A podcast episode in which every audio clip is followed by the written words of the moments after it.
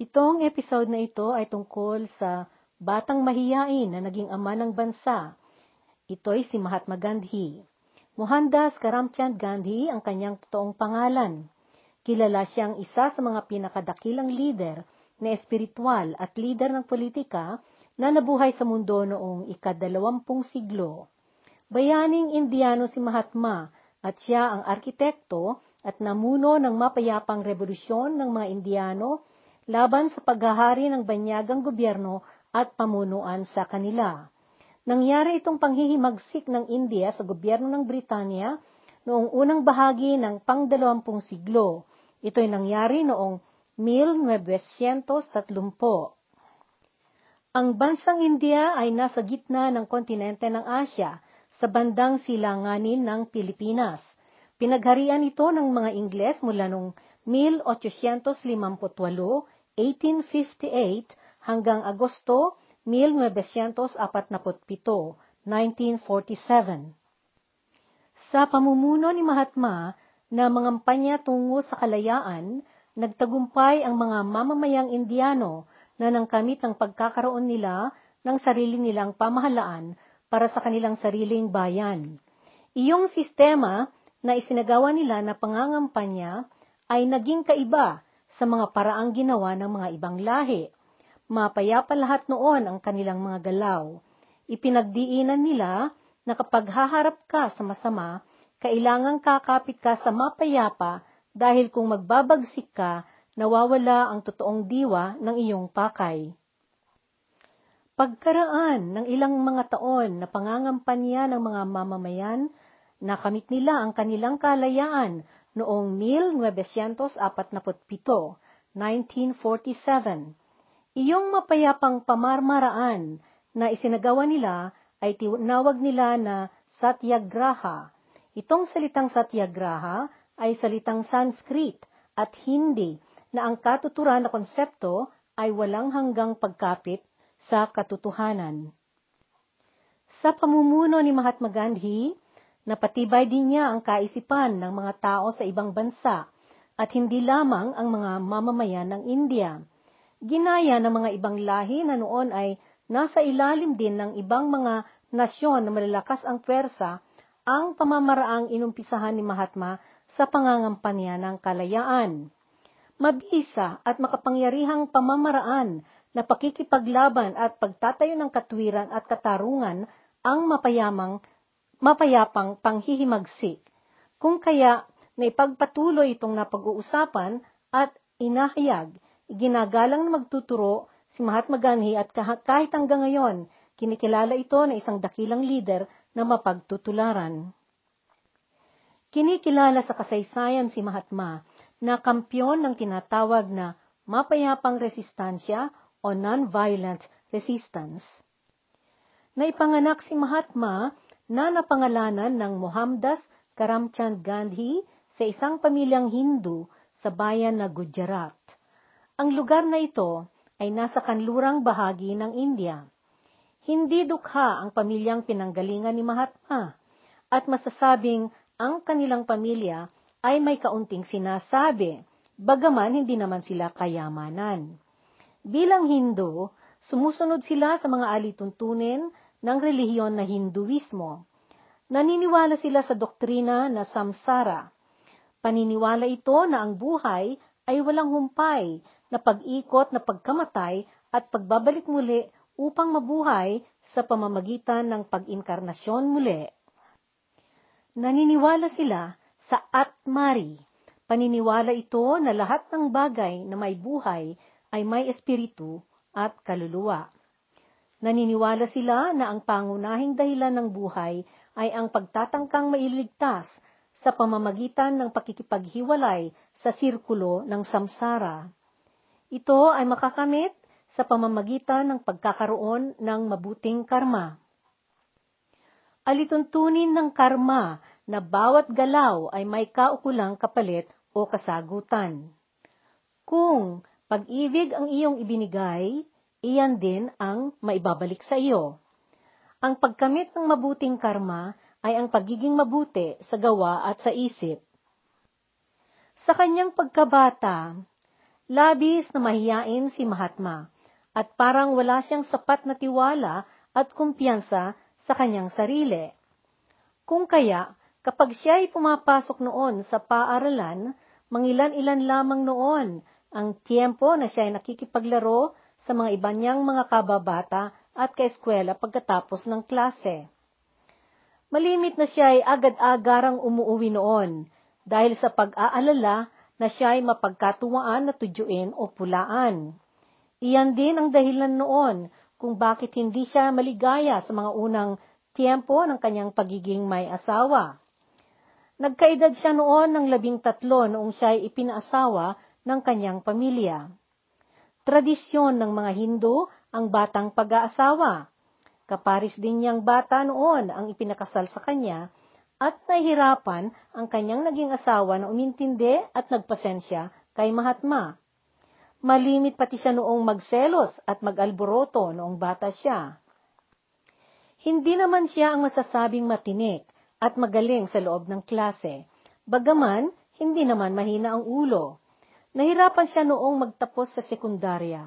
At noon namang nakapagtapos na ito sa sekundarya, sinubok niya ang nag-aral ng medisina. Subalit hindi niya nakayanan ito. Limang buwan pa lang siya noon sa kolehiyo at huminto na siyang nag-aral sa kursong ito.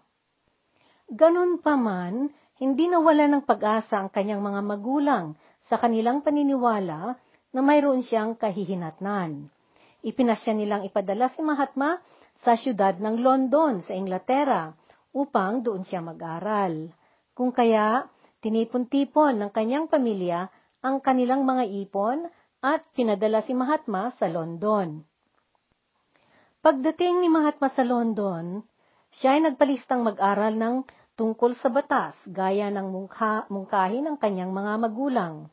Malaki ang kumpiyansa ng kanyang mga magulang na makakayanan niya ito.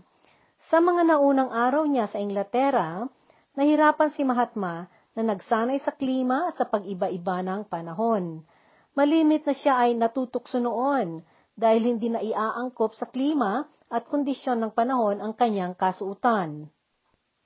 Gayon din na nabibiro-biro noon ito dahil sa hindi pa siya sanay noong magsalita ng Ingles at napapautal-utal pa siyang magsalita sa lengguaheng ito. Subalit masipag siya noong mag-aral at sumali pa nga siyang nag-aral ng salitang Pranses. Sumali din siyang nag-aral na sumayaw, nagpaturong tumugtog ng violin at nakisali sa mga debatehan at mga diskurso. Pinag-aralan din niya ang magsuot ng mga kasuotang angkop na naaayon sa pagsusuot ng mga Ingles at mga ibang estudyante na napunta doon para mag-aral. Subalit dinaglaon at natuklasan niyang magastos ang kanyang ipinaggagawa. Napansin niyang mabilis nang nauubos ang kanyang baon na pera. Para makatipid, lumipat siya mula doon sa hotel na tinitirhan niya at umupa siya ng isang maliit na kwarto. At sa halip na siya'y sasakay papuntang eskwelahan, nilalakad na lamang niya ito. Palibhasa ay hindi naman ito kalayuan sa tinitirhan niya. Iniba rin niya ang mga pagkain na pinagbibili niya. Sa halip na iyong karaniwang pagkaing Ingles ang binibili niya, bumibili na siya ng mga prutas at gulay. Sa mga panahong iyon, na malayo siya sa pamilya niya, dibdiban ang ginawa niyang pag-aaral upang hindi siya masyadong mangulila sa kanyang pamilya na naiwan sa India. Nagtapos siya ng abogasya noong Hunyo 1871, 1891, sa kolehiyo ng Universidad sa London, Inglaterra. Pagkatapos ng kanyang graduasyon, natanggap siyang abogado sa korte sa London sa edad na 22. Labis siyang natuwa sa kanyang pagkakamit ng kanyang propesyon at naghanda siyang umuwi dahil sobra na noon ang kanyang pangungulila. Subalit, yung kanyang pagkainip at kagalakan niyang makauwi ay sinalubong ng pagdadalamhati dahil habang siya'y nasa biyahe noon na pauwi, ay siya namang pagkamatay ng kanyang ina. Sa sobrang sama ng loob niya, ipinasya niyang umalis sa Bombay para makalimot sa kanyang pagdadalamhati. Kinakailangan niyang lumayo. Sinubukan niyang nagtrabahong abogado sa siyudad ng Rajkot, subalit di siya nagtagumpay dito. Wala siyang natanggap na anumang kasong hahawakan niya. Ang dahilan naman nito ay hindi siya nasanay sa mga batas na angkop sa lugar. Mga alituntunin sa batas sa Inglaterra ang kanyang inaral at pinagdalubhasaan. At kahit pa noong mayroong kasong na ipahawak sa kanya, biglang ginapuan ito ng labis na nerbiyos, kung kaya ibinigay niya sa kasama niyang abogado ang tungkulin niya sa kasong hawak niya na nililitis noon. Ang kasong hawak niya noon ay nasa kalagitnaan sa pag-uusig, at siya ay nakatokang magpuspusang magtanong sa mga testigo ng kasalungat nilang lupon ng abogado. Hindi niya nakayanang gampanan iyon, at iyong isang kasama niyang abogado ang tumapos sa pagtatanong. Sa pilitang bumalik si Mahatma sa Bombay, at doon, sa tulong ng kanyang kapatid, tinanggap niya ang trabaho ng eskribyente sa timog na bahagi ng Afrika. Nagpunta siya sa timog na bahagi ng South Africa noong 1873. Nagpaiwan sa India ang kanyang asawa kasama rin ng kanilang dalawang anak. Noong nakarating ito sa Durban, na siyudad sa probinsya ng Natal, sa timog na bahagi ng Africa o South Africa, nagsimula siya kaagad na nagtrabaho. Doon, natuklasan niya na ang sakdal na kaso na ipinahawak sa kanya ay nangangailangan ng karunungan tungkol sa pananalapi. Sa mga panahong iyon sa Afrika, Malakas ang diskriminasyon sa mga Indiano. Mangilan ilang araw lamang pagkarating niya noon, kinailangan siyang humarap sa korte na kasama ang kanyang kliyente. Sinabihan siya ng mahistrado ng korte na alisin niya ang kanyang turban.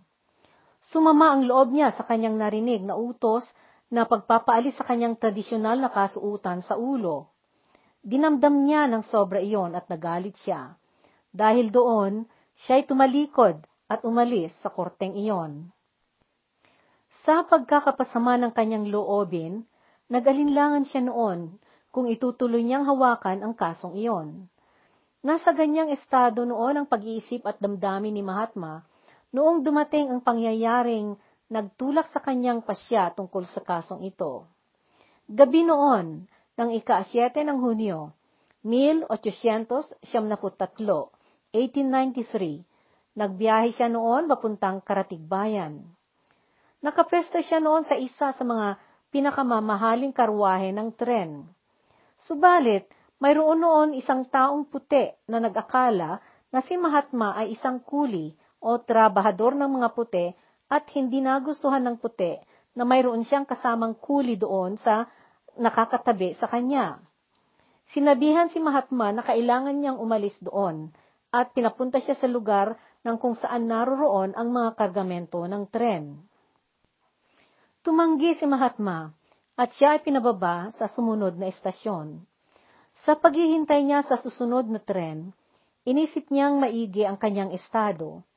Naisip niya na sa dami na ng mga lugar na kanyang tinirhan, kahit saan noon, hindi na iiwasan ang mga bagay-bagay na nakakasama ng kanyang loob.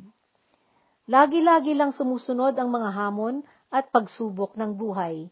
Naisip niya na malaking pagkatduwag ang iiwas sa mga bagay-bagay na kinatatakutan niya, sa halip na harapin niya ang mga ito at tumulong siya sa mga tao na tumayo upang ipaglaban ang mga karapatan at katarungan para sa kanila. Sa naranasan niyang diskriminasyon, inumpisan niyang pinag-aralan ng husto ang kaso na napasa kamay sa kanya. Pinagtyagaan niyang pinag-aralan lahat ng mga kaliit-liitang mga detalye.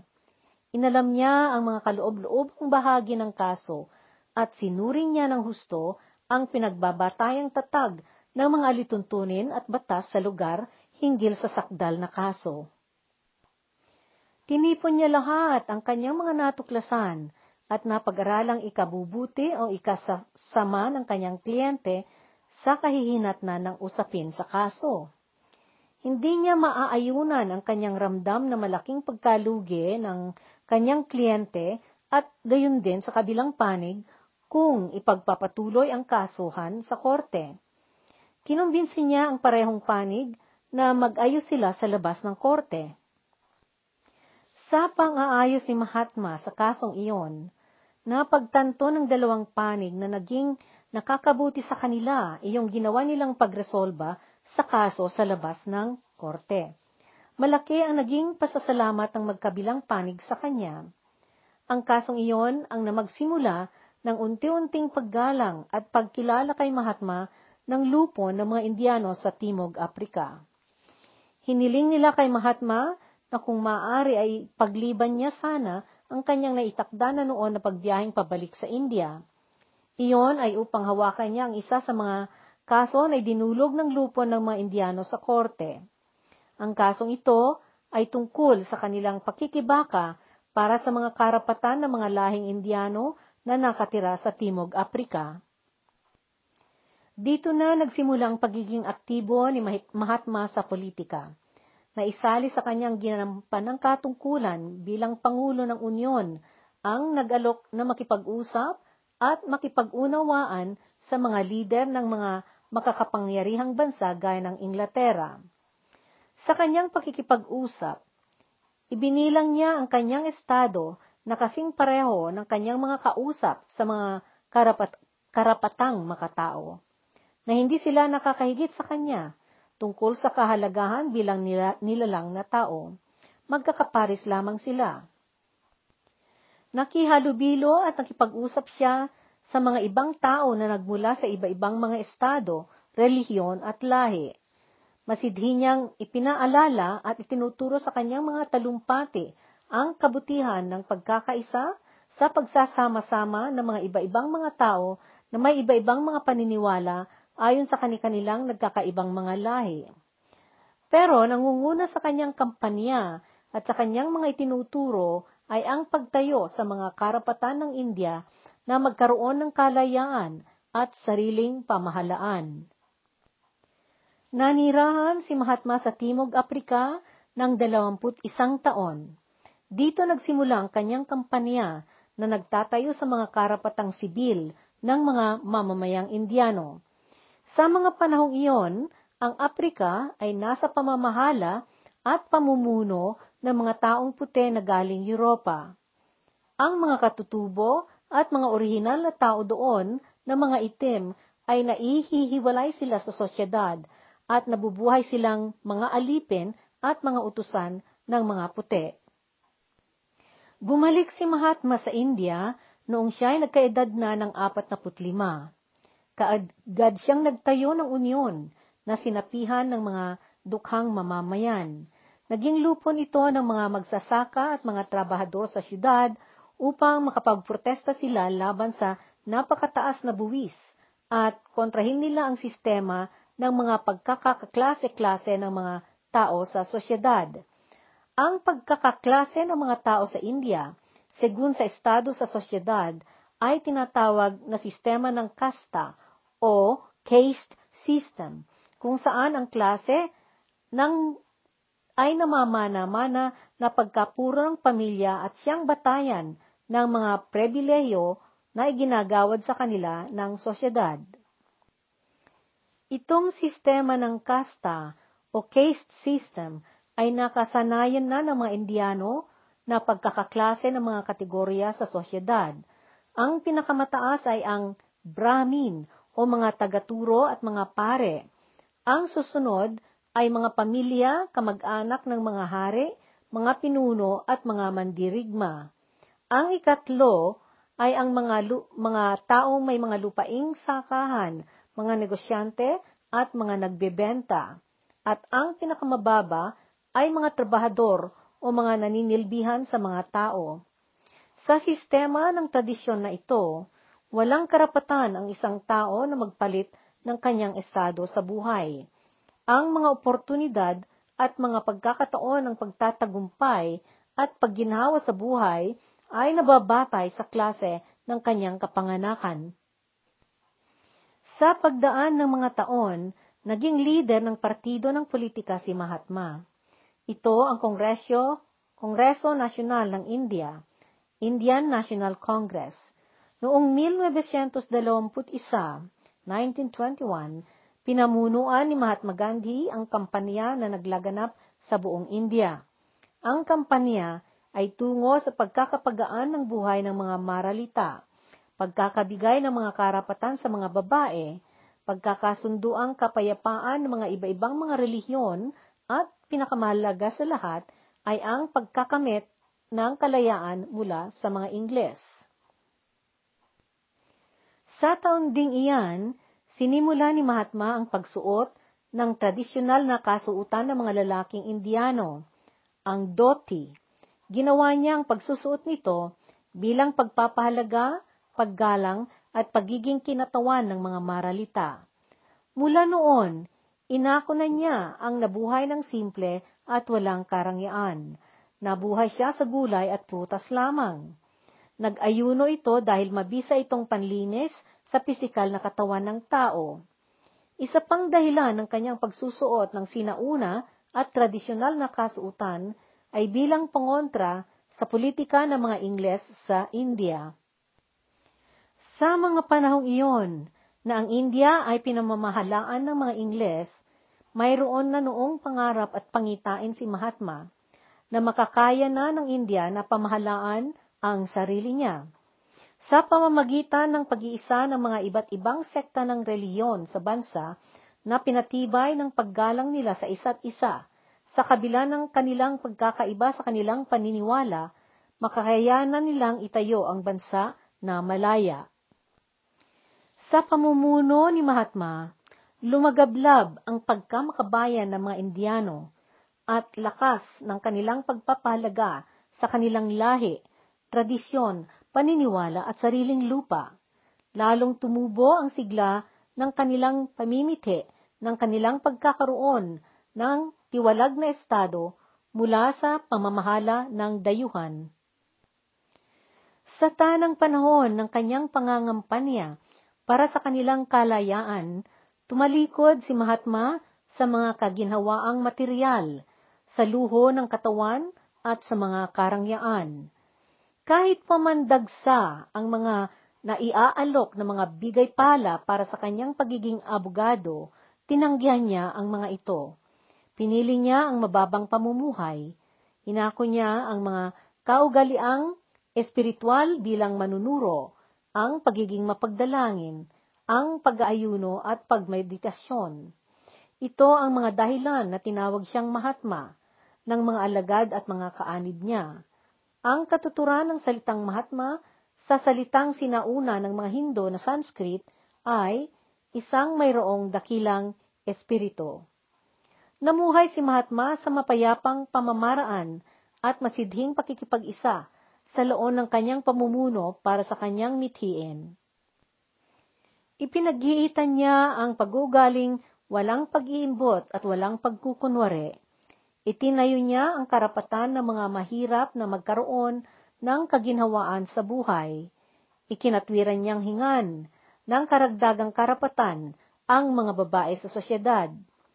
Ipinag-iitan niya ang pagkakaisa ng mga iba-ibang mga sekta at relihiyon sa bansa at isinulong niya na maitama ang mga baluktot ng mga kagawian ng sosyedad at hindi tamang sistema sa pamumuhay.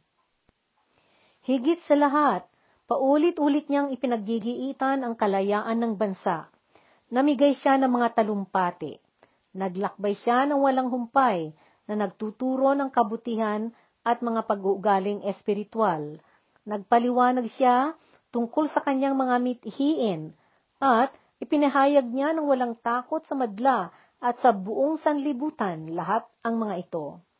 Ang sabi niya, Kapag dumarating sa akin ang kalungkutan, inaalala ko lahat ng nakaraang kasaysayan.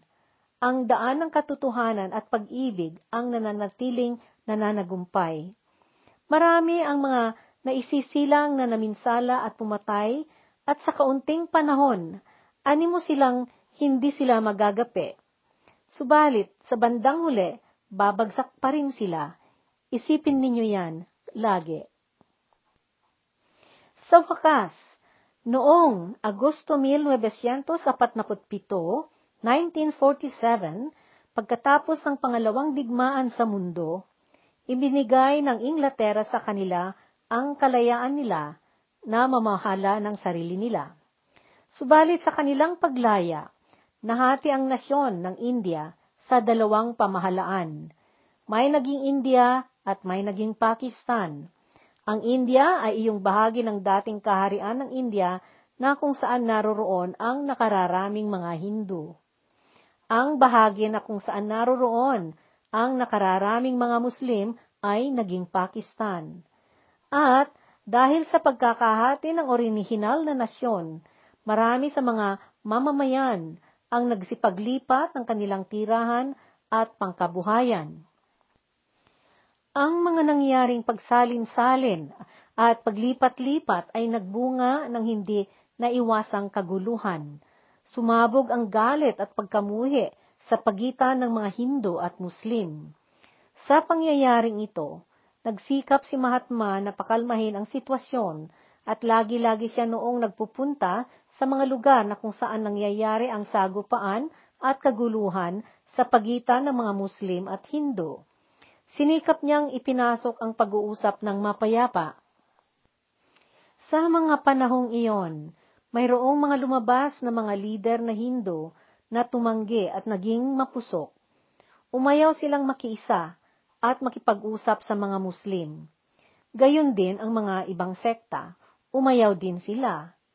Sa kabila ng kanyang pagsusulong sa mapayapang pag-uusap, mayroon ding mga lider na namuhi kay Mahatma dahil sa sinasabi nilang pagpapabor niya sa mga Muslim.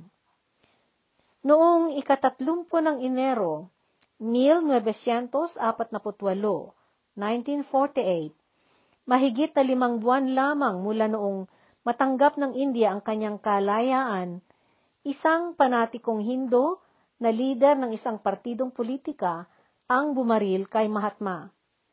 Ito na ang hindi naligtasan ni Mahatma. Sa tiyempong iyon, iginagalang at kinikilala na sa sanlibutan ang mga ginagawa ni Mahatma Gandhi sa pagsusulong ng kapayapaan at pagkakaisa. Isa-isa ang mga lider ng mga iba't ibang bansa na nagpahayag ng kanilang panghihinayang at pakikipagluksa sa pagkamatay ng isang dakilang bayani ng isang bansa. Tinagurian nilang ama ng bansa ng India, si Mahatma. Labing isang taon mula pagkamatay ni Mahatma Gandhi, taong 1920, 1920, pumuntang nagbisita sa India si Martin Luther King at tumuloy ito kasama ng kanyang may bahay sa tirahan noon ni Mahatma Gandhi. Iginagalang na lider na Amerikano si Martin Luther King Jr. Hiniling nito na doon siya sa dating silid ni Mahatma Gandhi matutulog sa gabing iyon na kanyang pagbisita sa tirahan ng dating guro. Ang bahay na ito ay tinatawag na Manibhan, Bavan, at ito ay huling ginamit ni Mahatma nang may apat na dekada na ang nakakaraan. Dito noon nagturo si Mahatma sa kanyang mga alagad kung papaano sila maghabi ng kanilang kasuutang hindi. Itong bahay nito na Manibavan ay ito rin ang punto na pinagsimulan ni Mahatma ng kanyang pangangampanya noon tungkol sa mapayapang pakikipaglaban. Pero pagkatapos niyang namatay, ginawa ang Manibavan na ito na isang museo. Sa pinakamataas na bahagi nito, naroroon pa rin nakatago ang sapatos at banig na higaan ni Mahatma. Kaya noong bumisita si Martin Luther King Jr. at ng kanyang asawa, mayroon na noong nakalaan sa kanila na marangal na tutuluyang hotel, subalit humindi si Martin Luther King na doon sila matulog. Sa halip, ay mas ginusto niyang matulog sa dating silid ni Mahatma na walang kagamit-gamit na gaya noong si Mahatma ay nakatira pa doon, maliban lamang sa isang katre na walang kutsyon at nilalatagan lamang noon ni Mahatma ng banig. At para pagbigyan ng kahilingan ni Martin Luther King Jr., nagpakuha iyong taga-alaga ng museo ng dalawang pangkaraniwang katre na natutupi para tag-isa sina Martin at ang kanyang asawa na si Coretta Scott King. Doon natulog ang mag-asawa sa gabing iyon, sa tabi ng karaniwang katre na walang kutsyon o anumang latag at dating tulugan ni Mahatma. Sa isang panayam na naisagawa pagkatapos ng gabing iyon, ipinahayag ni Martin Luther King na gagayahin niya ang pamamaraang isinulong noon ni Mahatma sa kanyang pakikipaglaban sa pagkamit ng kalayaan. Dito nagtatapos ang kwento tungkol kay Mahatma Gandhi, ang ama ng kalayaan ng bansang India. Abangan ang mga susunod nating kwento sa podcast.